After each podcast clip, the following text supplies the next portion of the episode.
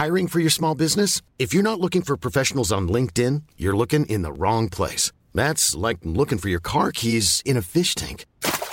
LinkedIn helps you hire professionals you can't find anywhere else, even those who aren't actively searching for a new job but might be open to the perfect role. In a given month, over 70% of LinkedIn users don't even visit other leading job sites. So start looking in the right place. With LinkedIn, you can hire professionals like a professional. Post your free job on linkedin.com/people today. Planning for your next trip? Elevate your travel style with Quince. Quince has all the jet-setting essentials you'll want for your next getaway, like European linen, premium luggage options, buttery soft Italian leather bags, and so much more. And it's all priced at 50 to 80% less than similar brands. Plus, Quince only works with factories that use safe and ethical manufacturing practices. Pack your bags with high-quality essentials you'll be wearing for vacations to come with Quince. Go to quince.com/trip for free shipping and 365-day returns. What time is it? What time is it? What time is it? Salut à tous et bienvenue pour cette nouvelle émission de Touchdown Actu, nouveau podcast consacré à la draft et notamment à une présentation des différentes positions dans l'optique du repêchage prévu fin avril du côté de Kansas City. Dernière position offensive aujourd'hui, passée au peigne fin puisqu'on va s'intéresser au poste des receveurs, souvent très fourni, notamment dans les premiers tours. Ce sera peut-être un peu moins le cas, ils seront peut-être un peu moins à l'affiche, mais en tout cas, il y aura aussi beaucoup de joueurs et de stars à mettre à l'honneur. Alors, on s'excuse d'avance, je vous disais lors du précédent podcast, on n'a pas pu forcément caser tous les joueurs. Non, il n'y aura pas Charlie Jones de Purdue. Non, il n'y aura pas Jaden Reed de Michigan State ou encore, on aurait pu mettre Andrei Josevas, on aurait pu mettre Marvin Mims, on aurait pu mettre Xavier Hutchinson. Il y a plein de joueurs dont on aurait pu parler dans cette classe-là, mais bon, on a essayé de restreindre, de cuter le maximum, notamment au niveau des 9 profils qui nous intéressaient le plus au cours de cette émission. Et pour en parler d'ailleurs, il est de nouveau ma compagnie, Nithinya Simuong est avec moi. Salut Nithi. Salut Greg, bonjour à tous. Juste pour préciser que ne nous en voulez pas si les 5 joueurs cités par Greg ou d'autres joueurs que vous aimez bien ne soit pas à l'honneur sur ce podcast. Sinon, vous nous écrivez sur le site ou alors vous nous laissez un commentaire. Tout à fait, en toute bienveillance, bien entendu. Ça va être exactement. Mais non, voilà, c'était un peu compliqué. De toute façon, dans l'idée, je balance ça comme ça, alors qu'on n'en a pas parlé officiellement en off. On va essayer, bien entendu, de couvrir l'événement, si possible, sur les 3 premiers tours en direct. Donc, ce sera quand même... si ces joueurs-là on le finit dans les 3 premiers tours, dans les 2 premiers jours de la draft. Ne vous inquiétez pas que de toute façon, on aura des choses à dire. Ce sera préparé en amont, donc il n'y aura pas forcément de soucis là-dessus. Mais bon, il y a énormément de profils dont on aura pu parler. Je n'ai pas parlé de Parker Washington, également de Penn State. Enfin, voilà. Il y a énormément de noms, encore une fois. C'est pour aussi insister sur le côté un peu profondeur du poste dans cette classe. Mais on va le dire tout de suite, Nithi, c'est une classe qui peut être profonde, on va dire, entre le 2e et le 4e tour. Ça se bouscule peut-être un peu moins que d'habitude pour être sélectionné dès le jeudi sur la position de receveur.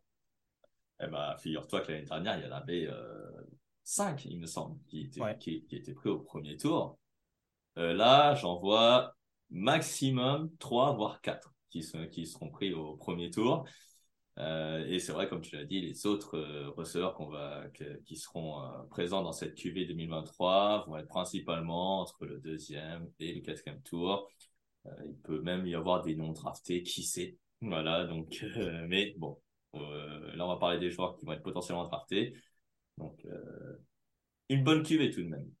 Oui, tout à fait. Il y aura quand même de quoi faire. Il y a des profils assez intéressants quand on va le voir dans cette émission, donc avec un schéma assez similaire. Donc, 3 chapeaux pour déterminer un petit peu les têtes d'affiche, les outsiders et les joueurs peut-être un peu plus en retrait, les joueurs un peu plus labellisés comme des bonnes affaires par rapport à d'autres.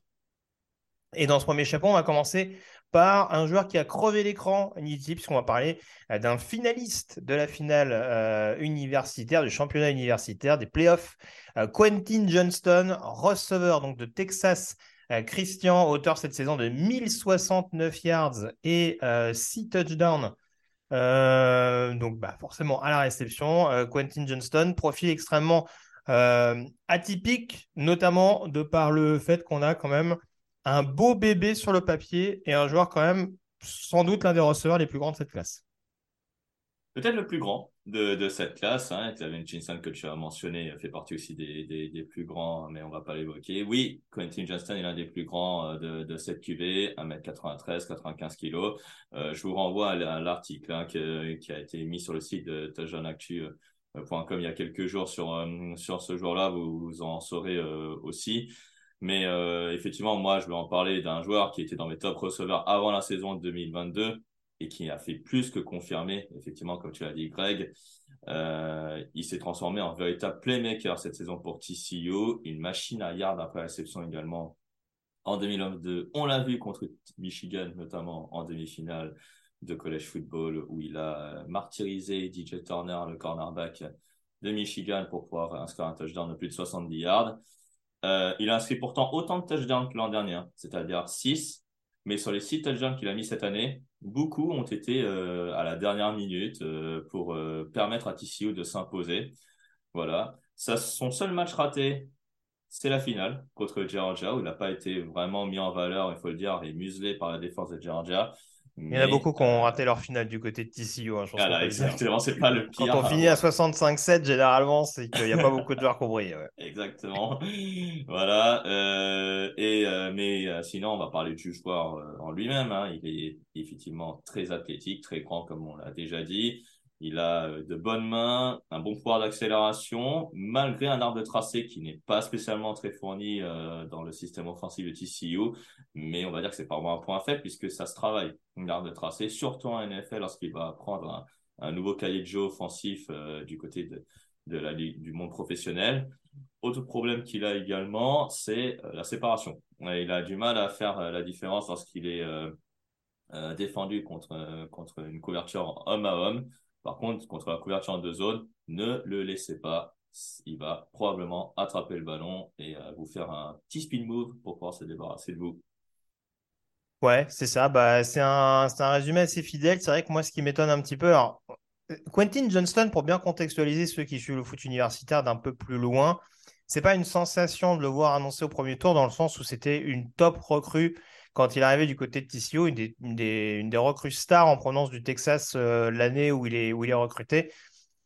Donc on savait que le talent était là et encore une fois, il y avait cette alliance en effet de taille, de vitesse et de capacité notamment à avoir des mains assez précieuses.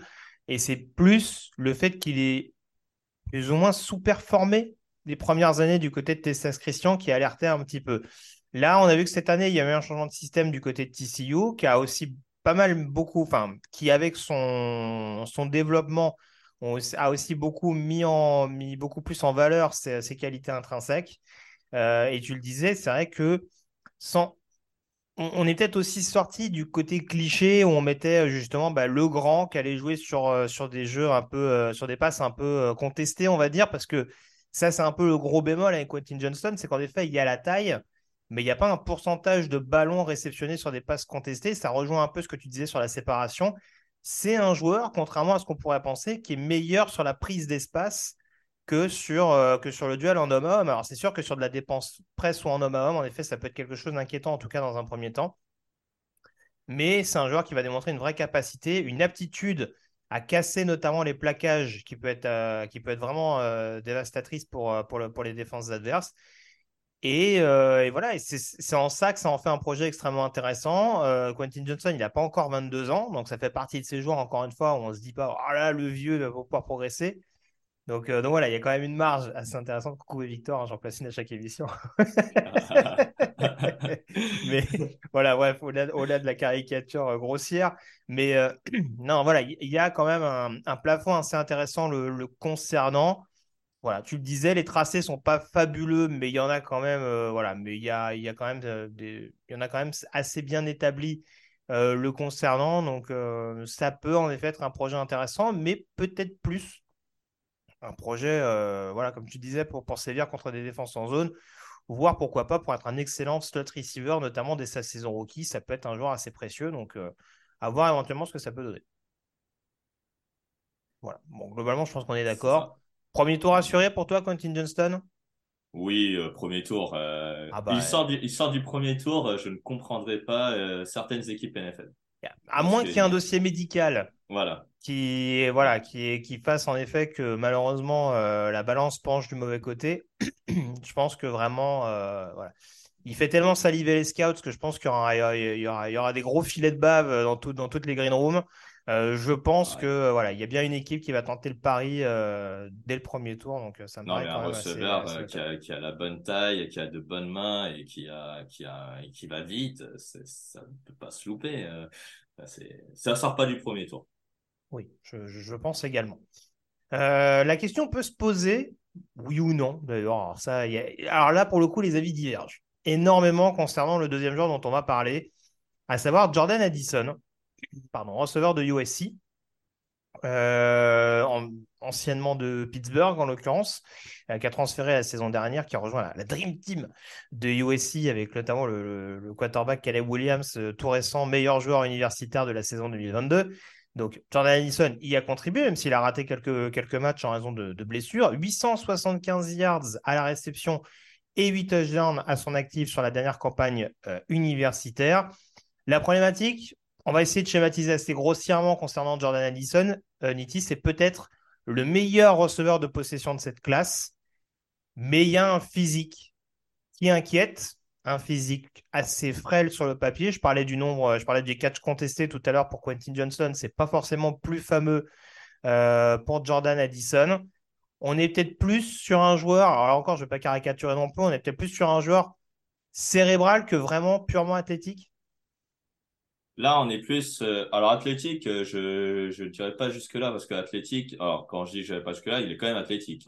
Et c'est un joueur qui a beaucoup de vitesse, qui a un bon premier pas. Mais c'est vrai que quand on regarde le joueur, tu as l'impression que, effectivement, ce n'est peut-être au mieux, finalement, au potentiel en NFL qu'un receveur numéro 2. Parce que la puissance, il n'a pas forcément… Après, ce qui est bien chez lui, c'est qu'il a été transféré de Pittsburgh à USC et il a réussi à faire la transition. C'est-à-dire que sa production n'a pas vraiment tant baissé que ça, même si à Pittsburgh, il a été élu meilleur receveur du college football. Et là, il a seulement été un receveur parmi d'autres receveurs à USC, comme tu as dit, la Dream Team de USC avec Caleb Williams. Il a réussi à s'adapter à un autre cahier de jeu offensif. Donc, on ne peut pas dire qu'en termes de QI football, il soit mauvais. Donc, ça, c'est indéniable. Mais ce qui est bien chez lui, c'est un profil de possession, effectivement. La séparation, il l'a. La vitesse, il l'a. Les mains, un peu irréguliers, même si seulement 2 drops en 2022. Et malgré tout, ça reste un joueur qui a un potentiel de son numéro 1, mais qui, lorsqu'il va entrer en NFL, ne sera probablement qu'un receveur numéro 2 pour le moment. Je le vois débuter dans le slot ou alors au large, mais plus dans le slot pour le moment. Ouais, les exemples qui viennent forcément de par son gabarit, c'est toujours les mêmes. C'est du Keenan Allen, du Devonta Smith. Qui peuvent. Il y a une marge de progression qui est là. À l'inverse de Quentin Johnston, je trouve que par exemple sur les phases de bloc, il est beaucoup plus incisif et je trouve que ça peut être précieux par exemple sur une équipe qui peut aussi utiliser la course à bon escient, avoir un receveur qui peut bloquer. Qui, même si on le dit relativement frêle, c'est un joueur qui va pas hésiter à aller au charbon, donc c'est quelque chose quand même d'assez louable. Après, l'autre problématique également, c'est la difficulté à casser les plaquages et ça rejoint globalement ce qu'on disait contre des corners peut-être un peu presse. C'est des receveurs qui vont peut-être avoir du mal, en tout cas dans un premier temps, à se mettre en évidence. Donc, ça va clairement être un axe d'amélioration pour vraiment réussir à être pleinement efficace chez les pros. Voilà. On reste sur un premier tour quand même pour Jordan Addison, on est d'accord? Non, premier tour. Pareil, lui, il ne sort pas du premier tour. Sinon, c'est un début de deuxième. Ouais. Mais c'est un bon top 30, quoi. Voilà. Exactement. Voilà. Mais c'est intéressant de voir que, mine de rien, avec Devonta Smith, par exemple, justement, on avait dit quand même, le gars, il fait 34 kilos tout mouillé. Et puis derrière, on voit qu'il arrive quand même à bien tourner aux Eagles et ce, avant même l'arrivée de Jay Brown. et qu'il y a quand même des mecs qui se disent oh, quand même le gars il est un peu frais là. Non mais Devonta Smith, meilleur receveur lorsqu'il sortait de... C'est sûr, meilleur joueur universitaire quand il arrive en NFL, c'est sûr que ça aide aussi, mais voilà, on a vu d'autres meilleurs joueurs qui n'aiment pas forcément même contre Scott. Donc c'est vrai qu'en NFL, on n'a pas toujours l'impression qu'on apprend des erreurs passées, donc c'est un petit peu problématique. Le troisième joueur qui là encore va être une petite énigme dans ce processus draft, c'est Jaxon Smith-Njigba, énième joueur, énième receveur d'Ohio State à se présenter à la draft et en étant extrêmement coté, Nitti. Alors le problème, c'est qu'on a une face ombre et une face lumière pour Smith-Njigba, c'est-à-dire une énorme saison 2021, mais un exercice 2022 quasi blanc. Exactement, 2021, on va rappeler ses stats, 95 réceptions, 1695 yards et 14 touchdowns, il me semble. 9 touchdowns, 9 touchdowns, dont 3, je vais exagérer. Pour contextualiser, il avait moins de touchdowns que de Garrett Wilson et Chris Olave qui ont été draftés donc, l'année dernière, mais il avait quasiment 500 yards de plus que le meilleur des deux. Voilà, meilleur statistiquement que les deux receveurs que tu as cités, draftés au premier tour, donc lors de la draft 2022, par les Jets et par les Saints précisément. Jaxon Smith-Njigba est pour moi le plus talentueux de la QB. C'est le joueur qui a tout d'un receveur numéro 1, l'arbre de tracé et la précision pour les courir, les mains, la séparation. Voilà, donc ça c'est typiquement ce que je recherche d'un receveur numéro 1, d'un receveur de possession. Ça, c'est le talent. Après, comme tu disais, 2022, seulement 3 matchs, 5 réceptions, 43 yards, une blessure aux ischios qu'il a pris de toute la saison. Donc là, la question pourra se poser lors de l'intersaison. Est-ce qu'il a récupéré de sa blessure ? On l'a un peu vu lors du NFL Combat, il a fait quelques activités, le 3 cônes, il a fait également la détente verticale, mais il n'a pas fait le 40 yards. Bon. À voir s'il va le faire lors de son Pro Day à Ohio State. Mais en termes de talent, c'est peut-être le meilleur de la QV, mais il manque d'un pouvoir d'accélération. Donc, c'est-à-dire que face à des cornerbacks plus aguerris en NFL et qu'il défendra sur le couverture de presse, donc en homme à homme, il aura peut-être du mal à faire la différence sur sa vitesse. Mais ça va être un joueur, on lui demandera probablement d'abord de jouer dans le slot pour ensuite, pourquoi pas, quand il prendra de la masse physique, être aligné sur la largeur, sur l'extérieur, pour être une vraie menace profonde et un joueur qui va produire donc en NFL. Alors, je suis d'accord avec toi dans le sens où je trouve qu'il n'y a pas beaucoup de faiblesses sur ce joueur-là. Les principaux points qu'on peut éventuellement lui reprocher, en effet, c'est plus du point de vue santé. On va se dire, en effet, c'était un joueur qui paraissait hyper explosif en 2021. Est-ce que l'explosivité est toujours là avec les problèmes de blessures qu'il a eu ? En effet, tu le disais, sur un événement un peu ponctuel, ça n'a pas forcément sauté aux yeux. Et puis encore une fois, on n'a pas toutes les radios à disposition non plus pour pouvoir se prononcer là-dessus. Donc on va s'abstenir de le faire. L'autre chose qui lui est reprochée manifestement des échos qu'on peut avoir à gauche à droite, c'est parfois des petits sauts de concentration que je ne partage pas à 100%. Je trouve que c'est un peu des... C'est un peu les drapeaux rouges, comme on les appelle, qui étaient agités lorsque Kadarius Toney, par exemple, s'est présenté en provenance de Florida. Les profils athlétiques sont globalement les mêmes, d'ailleurs, je trouve. C'est des joueurs qui peuvent avoir à peu près la même utilisation. Oui. Kadarius Toney, c'est jamais le talent qui a été mis en considération, mais son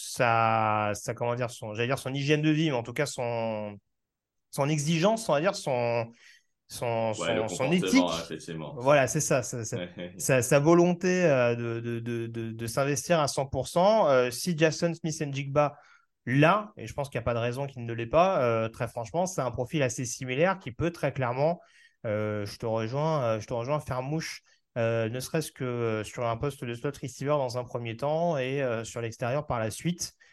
Premier tour quasi sûr pour toi également ? Moi, je le voyais tout le temps au premier tour, même avec sa blessure. Donc, parce que c'est le plus talentueux de la QV. En fait, je sais pas, en fait, quand on va l'interviewer, parce que c'est un joueur qui est intelligent tout de même, Jaxon Smith-Njigba, et s'il répond bien aux questions des scouts NFL et qu'il arrive à bien y répondre, oui, il sera fin de premier tour, milieu de premier tour, mais s'il avait fait une grosse saison en 2022, là, c'était top 5 quasi certain. C'est ça. Mais top 40, on va dire, pour Jaxon Smith-Njigba. Oui, top 40. Dans ces eaux-là, en fonction de la cote d'amour qu'on va avoir pour lui.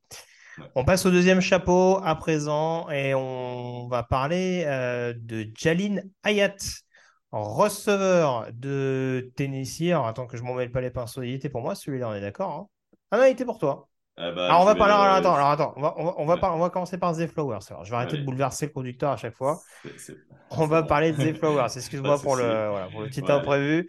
Receveur de Boston College, auteur de 1077 yards et 12 touchdowns à la réception en 2022 du côté des Eagles, dans une saison pour le moins compliquée pour Boston College. Zay Flowers qui a été la véritable boussole offensive du programme donc de Chestnut Hill, avec un profil qui sur le papier paye pas beaucoup de mine. C'est pas le joueur le plus grand du plateau, c'est un joueur qui possède malgré tout une bonne vivacité et surtout qui est extrêmement difficile à attraper. Je pense qu'on peut, c'est ce qui a l'air de pas mal résumer le cas des Flowers. C'est sans doute un joueur assez insaisissable, capable de prendre les espaces et surtout de se libérer. Dans la NFL moderne, c'est un joueur, c'est dans la copycat league actuelle, quand on regarde des Deebo Samuel, des receveurs des Chiefs, c'est un profil qui peut clairement faire l'unanimité. Bon, le problème, c'est que si on compare à Deebo Samuel, là, ça va en prendre un coup. Hein, parce que c'est pas le même gabarit. C'est clair que le gabarit et le physique qu'il a... Alors oui, il a une cote qui monte, hein, Zay Flowers, parce qu'il a fait une saison incroyable Boston College. Alors il n'a pas été aidé par un quarterback qui a été, on va dire, très moyen, sans vouloir lui manquer de respect à Future College. Mais oui, c'est un receveur qui va être une vraie menace sur les trois niveaux, c'est-à-dire ça peut être un receveur de possession, comme ça peut être un receveur en menace profonde. Et les yards après réception, c'est peut-être le meilleur de la QV dans ce domaine-là. Par contre, effectivement, à Boston College, il avait un arbre de tracé qui n'était pas forcément bien fourni, mais comme je l'ai dit pour Quentin Johnston, ça se travaille, ça aussi. Et comme tu le disais, un manque peut-être de puissance, un manque de physique également, qui peut peut-être faire peur à certains recruteurs NFL. Autre défaut que j'ai trouvé, alors je sais pas ce que t'en penses, mais si c'est amélioré là-dessus, c'est peut-être les mains également. Mais apparemment, l'envergure qu'il avait au NFL Combine avait l'air de rassurer les recruteurs NFL. Moi, personnellement, sur ce que j'ai vu, en tout cas de la saison NFL NCAA, 2022, c'était pas vraiment ça. À voir après pour 2023. Moi, c'est ce qui me perturbe avec ce joueur-là, c'est qu'on est typiquement sur le joueur qui, pour moi, peut être le premier receveur drafté. Pour l'aspect vraiment, justement, comme je disais, copycat league, le fait de vraiment pouvoir s'incorporer dans de plus en plus d'attaques NFL, parce que justement, on mise sur des esprits offensifs qui reprennent un petit peu ce qui a eu du succès en NFL. Et le problème, c'est que pour moi, j'ai l'impression que, là encore, si on prend des comparaisons un petit peu maladroites, on peut aller ou très haut ou très bas. C'est-à-dire que pour moi, ça peut être un profil à la Tyler Lockett comme ça peut être un profil à la Philip Dorsett. On est un petit peu dans cet état d'esprit-là, c'est-à-dire que oui, en effet, il y a des attributs qui font de lui un joueur qui peut être insaisissable et un peu qui peuvent rendre un match un peu foufou, mais malheureusement, est-ce qu'il va avoir cette constance en NFL sur l'ensemble d'un match? Rien n'est moins sûr. Moi, j'avais une autre comparaison, c'était Jalen Reagor, le receveur. Ah oui, pourquoi pas. De Minnesota, mais... Pourquoi pas. Voilà. Parce qu'en fait, c'est un joueur il est vraiment explosif. Mais alors, peut-être que finalement, les mains, c'est pas trop ça, finalement. Donc, j'ai beaucoup de réserves sur lui, beaucoup le voient au premier tour. Comme tu l'as dit, c'est peut-être le receveur qui appartient en premier. Là, si c'est lui qui n'est pas en premier par rapport aux trois autres qu'on a évoqués auparavant, franchement, il n'y a plus rien qui m'étonne. C'est vrai. On rappelle qu'il y a... Franchement, pour le coup, alors, Drake London avait une certaine cote, mais je ne sais pas si beaucoup mettaient forcément Drake London avant Garrett Wilson ou Chris Olave, par exemple, l'année dernière. Mais, Mais c'est sûr que voilà, ça en a fait rigoler certains aussi parce que c'était peut-être pas le principal receveur annoncé du plateau, même si en l'occurrence c'était peut-être plus homogène que ce qu'on évoque dans ce plateau 2023. On y vient du coup, Nithi, j'arrête de te piéger, du coup on va parler de Jalin Hyatt en receveur de Tennessee. Saison absolument record, la belle saison des Volunteers avec 1267 yards et 15 touchdowns à la réception du côté de Knoxville. C'est quoi, selon toi, sa marge de progression ? C'est un joueur dont on entendait relativement peu parler avant cette année 2022 de Tennessee, mais c'est un joueur qui a su passer du statut de troisième receveur, on va dire, à receveur vraiment star dans une grosse conférence de college football. Est-ce que ça doit inspirer à l'optimisme ?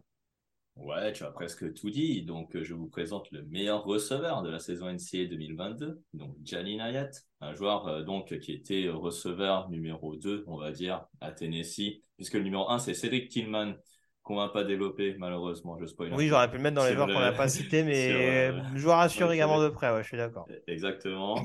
Lui, c'est donc un junior, donc il a 21 ans, donc il a encore du potentiel à développer au niveau NFL, donc, puisqu'il se présente à la draft.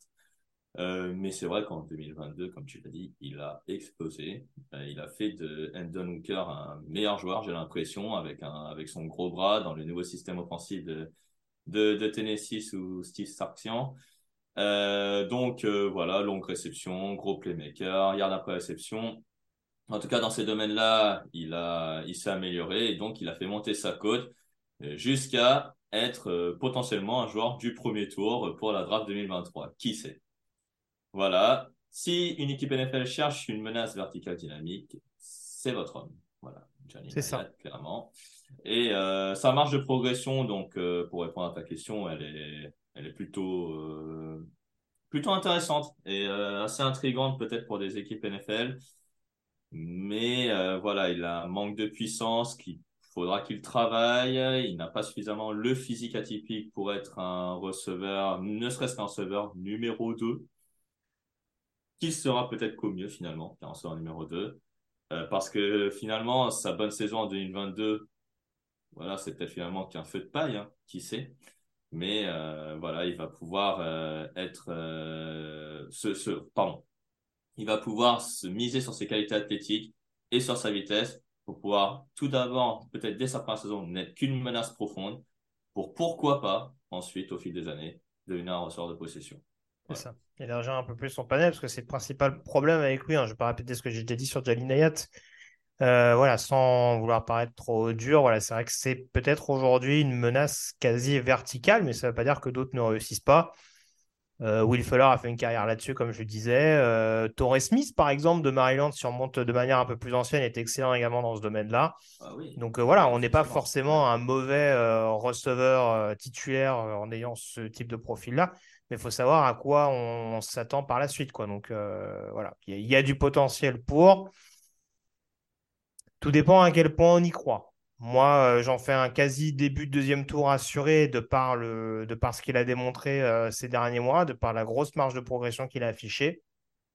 Un premier tour, je ne sais pas aujourd'hui si les équipes sont suffisamment ambiancées, si on me permettez l'expression, et surtout avec la profondeur de receveur qu'on ne cesse de dresser depuis le début de cette émission, pour se dire que voilà, c'est un profil absolument sur lequel il faut se jeter dès le jeudi. Bon, à mon avis, si vraiment au premier tour on cherchait un joueur menace profonde uniquement, là banco, hein. Donc comme je l'ai dit, c'est votre homme. Hein.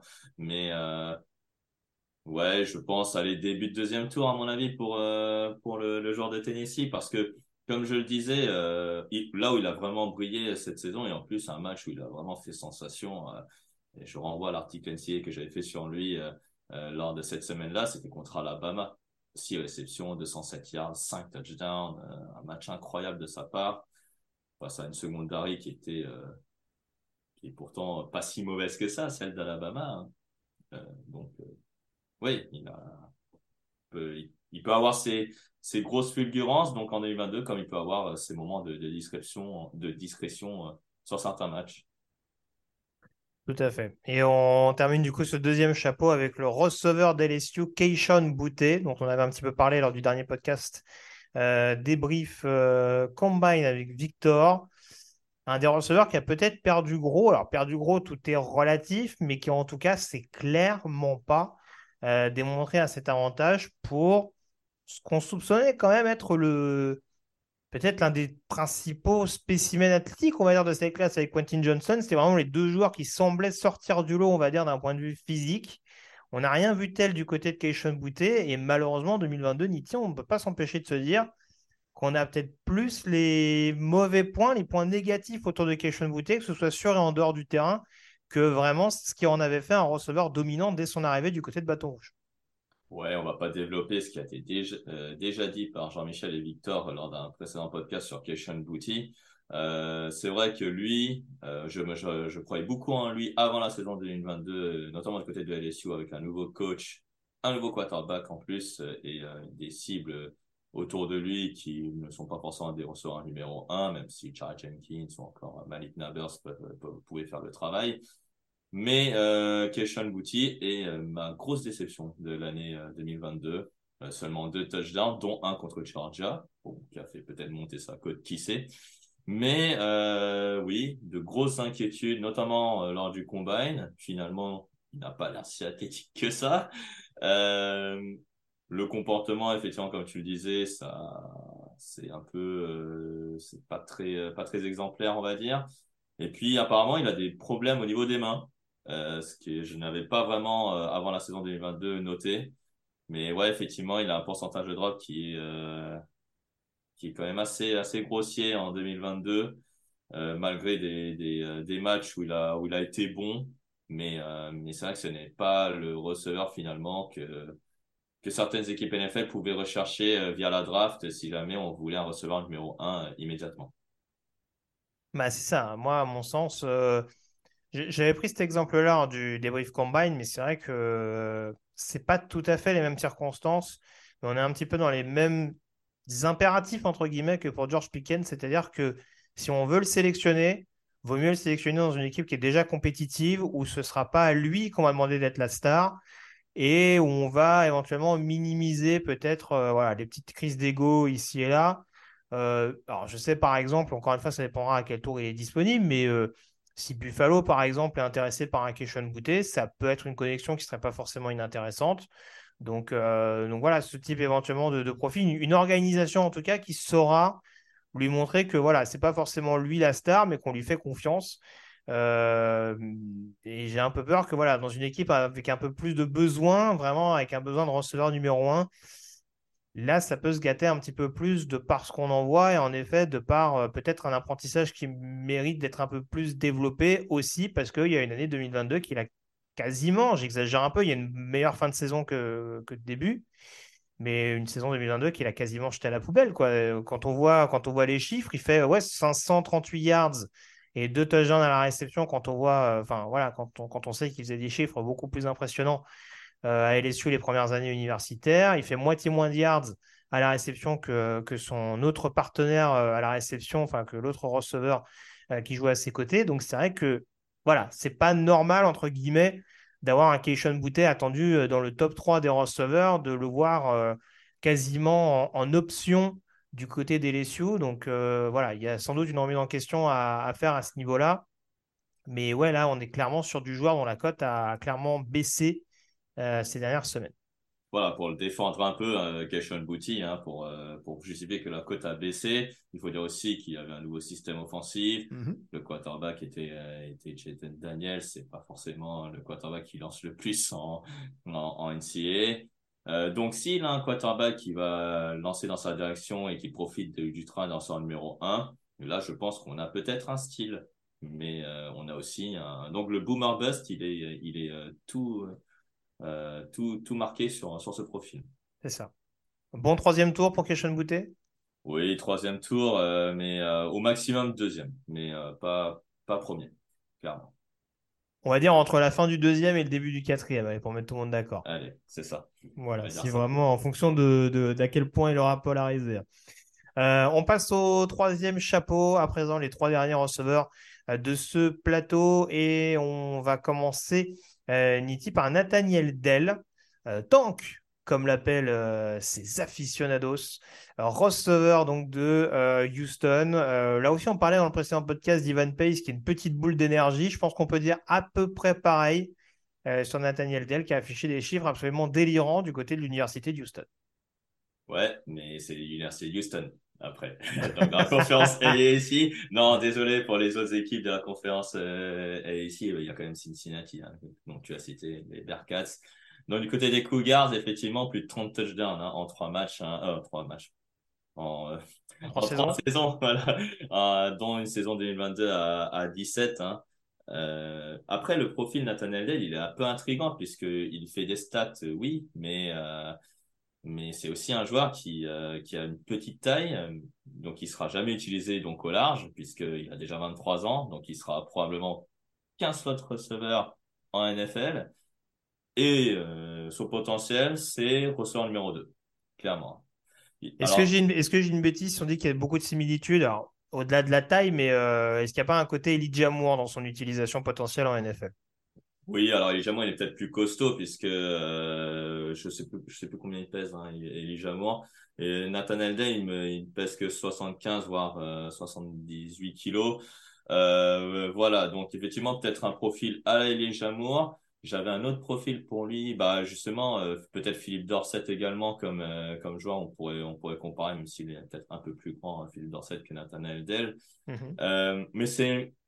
Mais ce sera une vraie menace avec un receveur numéro 1 à ses côtés et un vrai, ce qu'on appelle anti-kinner pour les cornerbacks NFL peut-être plus grands et qui auront du mal avec ces changements de direction. Par contre, son problème, et on l'a vu à Houston, vu qu'il était souvent visé, bah, c'est au niveau des mains. Il a fait une bonne dizaine de drops dans ses 2 dernières saisons, 10 en 2021, 9 en 2022. Donc, des petits sauts de concentration qu'il va falloir corriger en NFL. 3 fumbles aussi. Voilà, des fumbles. C'est ce que tu allais dire ? Ouais, des fumbles également, donc des sauts de concentration également. Donc, c'était le playmaker Houston, mais en même temps, il y avait que lui, j'ai envie de dire, à Houston pour pouvoir créer du jeu et pouvoir faire avancer l'équipe. Donc, voilà, un joueur qui sait être un leader offensif, mais dans une équipe NFL... Est-ce que, voilà, vu qu'il a produit en université, est-ce qu'il pourra faire cette production NFL ? Pas sûr. C'est ça. On va dire que c'est un joueur qui s'est constitué une belle cote, notamment à l'occasion du Senior Bowl, hein, de par justement cette vitesse, ces changements de direction un peu, cette capacité à casser des hanches, hein, entre guillemets, pour reprendre cette expression-là. L'arbre des tracés n'est pas fulgurant, mais en tout cas, il a ce petit facteur X qui lui permet...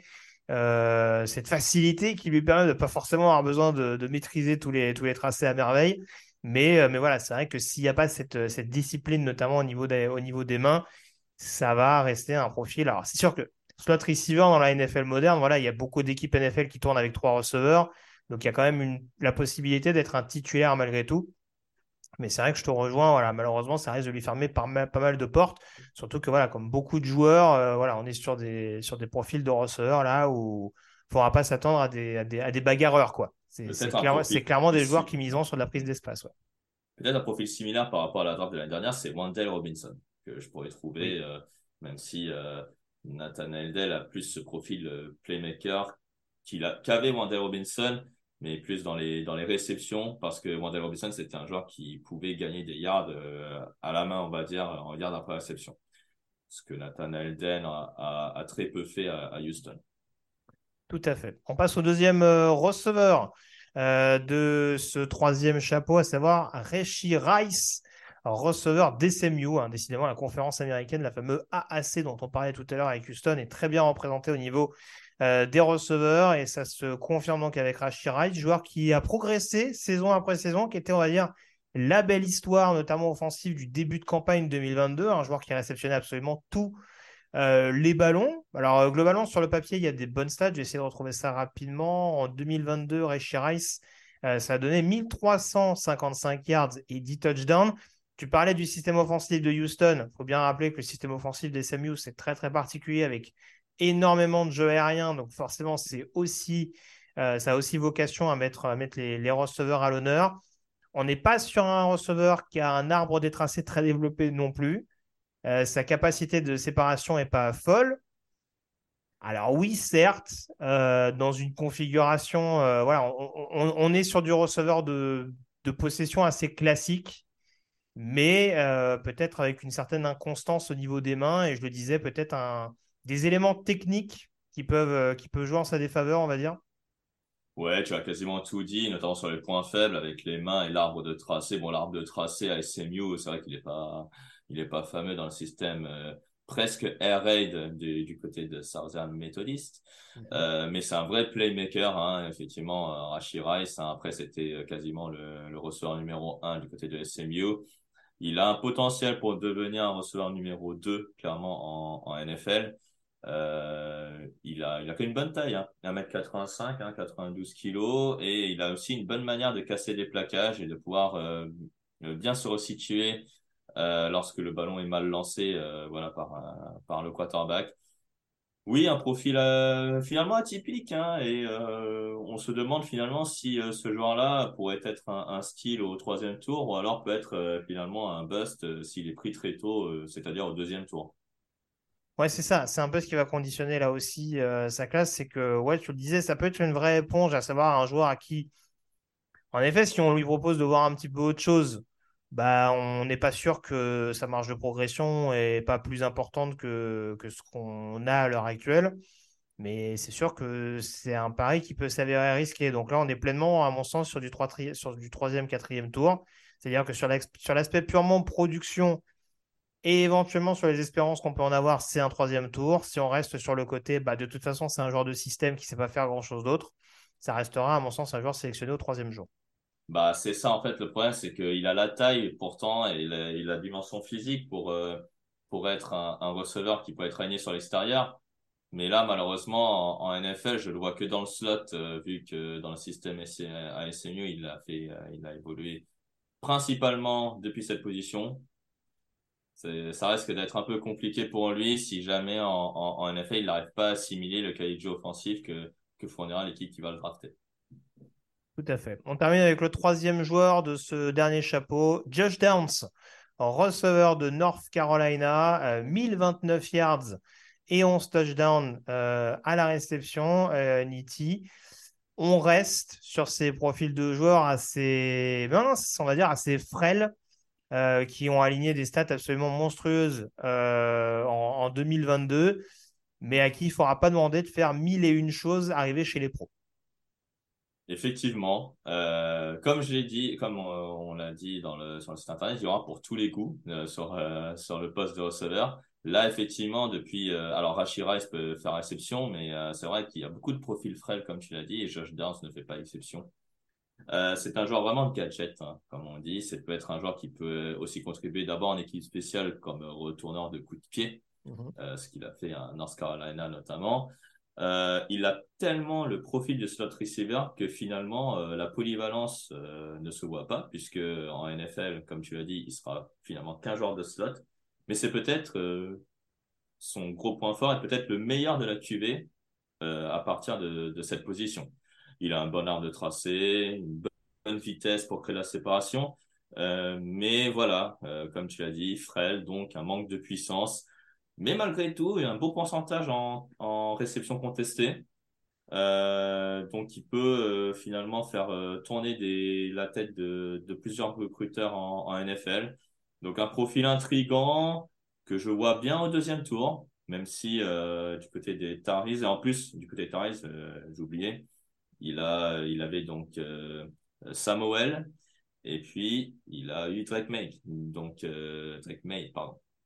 il s'est adapté au système et au lancer de quarterback, donc il peut être un joueur plutôt intriguant avec un potentiel qui peut être énorme pour être peut-être un bon receveur numéro 1, qui sait, en NFL. Oui, c'est ça, c'est-à-dire qu'en plus il a eu deux... Ça nous a un petit peu permis de voir le panel un petit peu varié, on dira, que peut proposer Josh Downs, en tout cas peut-être un peu plus varié que ce qu'on peut voir ailleurs, parce qu'en l'occurrence, on a une équipe de North Carolina qui avait tendance à jouer beaucoup dans le domaine aérien, mais avec des quarterbacks très mobiles. Donc d'un côté, ça nous a permis justement de voir cette adaptation de Josh Downs avec différents types de quarterbacks, mais avec justement la possibilité de le voir évoluer à la réception, mais aussi sur les phases de bloc où on l'a vu un peu plus en difficulté, ce qui n'est pas non plus anormal vu le gabarit du bonhomme. Mais tu le disais, là, à l'inverse, c'est vrai que même si ça va rester principalement un slot receiver, c'est un joueur qui, contre des slots corner peut-être un peu plus costaud, peut avoir malgré tout son mot à dire. On a vu notamment au combine, il me semble que c'est un des plus intéressants sur le saut vertical. Oui, sur le saut vertical, il a été très bon. Il fait partie des 5 premiers. Même le saut à pieds joints qui démontre les qualités athlétiques, je crois qu'il a fait également un très très bon score. Donc globalement, les qualités athlétiques sont là, la production à North Carolina est là, et il y a quand même une marge de progression assez intéressante. Donc voilà, je serais très très curieux de savoir dans quelle équipe il va tomber. Sans doute pas une équipe qui aura un besoin de receveur numéro 1, parce que je ne pense pas qu'il aura cette possibilité, en tout cas dans l'immédiat, d'assurer ce rôle-là, mais ça peut vraiment être un joueur assez intéressant à développer. Je n'ai pas la comparaison comme ça tout de suite qui me vient en tête, mais en tout cas, oui, il y a... j'utilisais Elijah Moore tout à l'heure, il y a peut-être un peu plus de coffre le concernant, en l'occurrence, mais sans vouloir dire de bêtises. Mais voilà, ça fait partie en tout cas de ces joueurs qui peuvent avoir un rôle important dans la NFL moderne, qui peuvent être vraiment des slot receivers d'impact à l'échelon supérieur. Donc, Josh Downs, grosse, on va dire, mini sleeper, même s'il est dans notre troisième chapeau, ça peut clairement être un joueur assez intéressant à suivre. Très clairement, et puis surtout, moi je voudrais aussi signaler son travail, notamment au niveau des pieds. Il fait très bien il maîtrise très bien le stop and go, notamment, c'est-à-dire le tracé qui s'arrête et puis ensuite ensuite on remet une deuxième couche pour pouvoir se débarrasser du nickel cornerback. Donc clairement un joueur, comme tu l'as dit, à surveiller, peut-être un mini sleeper, mais il faisait partie des receveurs que je devais surveiller en NCAA. Et lui, par contre, contrairement à d'autres, ne m'a pas déçu. Donc, c'est un très bon joueur. Tout à fait. Voilà ce qu'on pouvait dire en tout cas sur cette classe de receveurs. Je te remercie, Nithinya, d'avoir été en ma compagnie. Les podcasts, notamment audio, sur la draft se poursuivent. Normalement, il y aura le top 50 notamment qui vous sera proposé d'ici peu, a priori par Victor Roulier. Vous retrouverez ça notamment à l'oral et à l'écrit. Encore une fois, je ne veux pas trahir des choses qui se disent en off, mais a priori, c'est l'idée derrière tout ça. On aura sûrement une mock draft qui ne va pas tarder également vers la fin du mois de mars. On va potasser un petit peu en ce sens justement pour tirer les premiers enseignements des jours de free agency. Et puis voilà, restez en tout cas fidèles au programme de Touchdown Actu, sur touchdownactu.com, sur les différents réseaux sociaux, TD Actu notamment, sur Twitter, les plateformes de téléchargement, sans doute celle par exemple sur laquelle vous nous écoutez à l'heure actuelle. Donc, restez bien fidèles à TDA durant ce gros programme draft qui va durer encore pendant un bon mois et demi. Et voilà, il y a encore les pastilles draft consacrées plus spécifiquement aux différents besoins des équipes, les fiches draft qui continuent à l'écrire jusqu'à la fin du mois d'avril. Donc voilà, plein de choses pour vous tenir informés sur l'actualité de ce processus de draft. Merci à tous et à très vite sur les antennes de TDActu. Salut à tous. Salut.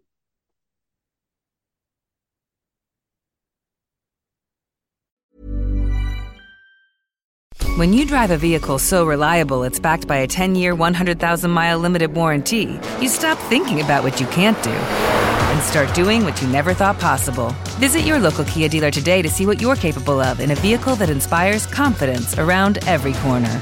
Kia, movement that inspires. Call 800-333-4KIA for details. Always drive safely. Limited inventory available. Warranties include 10-year, 100,000-mile powertrain and 5-year, 60,000-mile basic. Warranties are limited. See retailer for details.